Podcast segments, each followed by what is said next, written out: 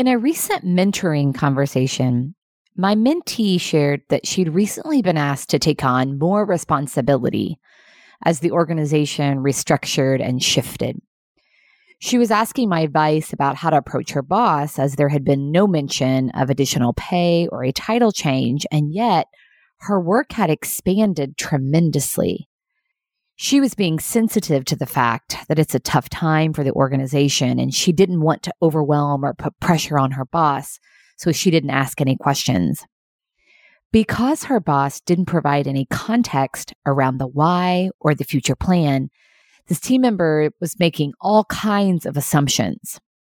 There's a key takeaway for all leaders in this story. It is a time of uncertainty. And when there is lack of communication and connection, team members will naturally fill in the gaps and create their own narrative. If the leader doesn't set the narrative, team members will. So, what do you want the narrative to be right now? During a recent online conference I attended, I was grateful to participate in a session led by Verne Harnish, the author of Scaling Up. His key message was this the number one KPI for leaders right now is talk time. How much talk time you get with your team. He said that great leaders absorb fear and exude hope. Do you connect with that? Great leaders absorb fear and exude hope. What's interesting is that so many leaders are hesitant to communicate with their teams because of the lack of certainty.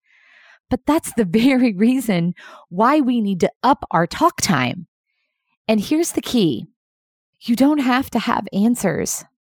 There's an opportunity right now for leaders to grow in grace, humility, empathy, creating a safe space and letting go of the belief that they have to have the answers.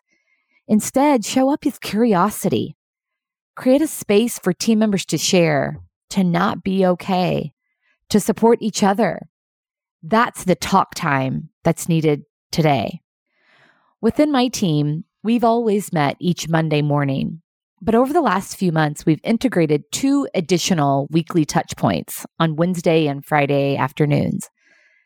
They're just scheduled for 30 minutes, and sometimes they're super brief, and other times we keep going. Last Friday afternoon, my colleagues Jacqueline and Jacob joined me for some great talk time. We ended up talking for over 90 minutes about all kinds of things. And I walked away feeling so refreshed and energized because of the connection. So, how can you integrate more talk time into your day to day leadership? Remember, leaders absorb fear and exude hope, not by having answers, but by creating a safe space for employees to be however they need to be. What a great way to take care of our team members.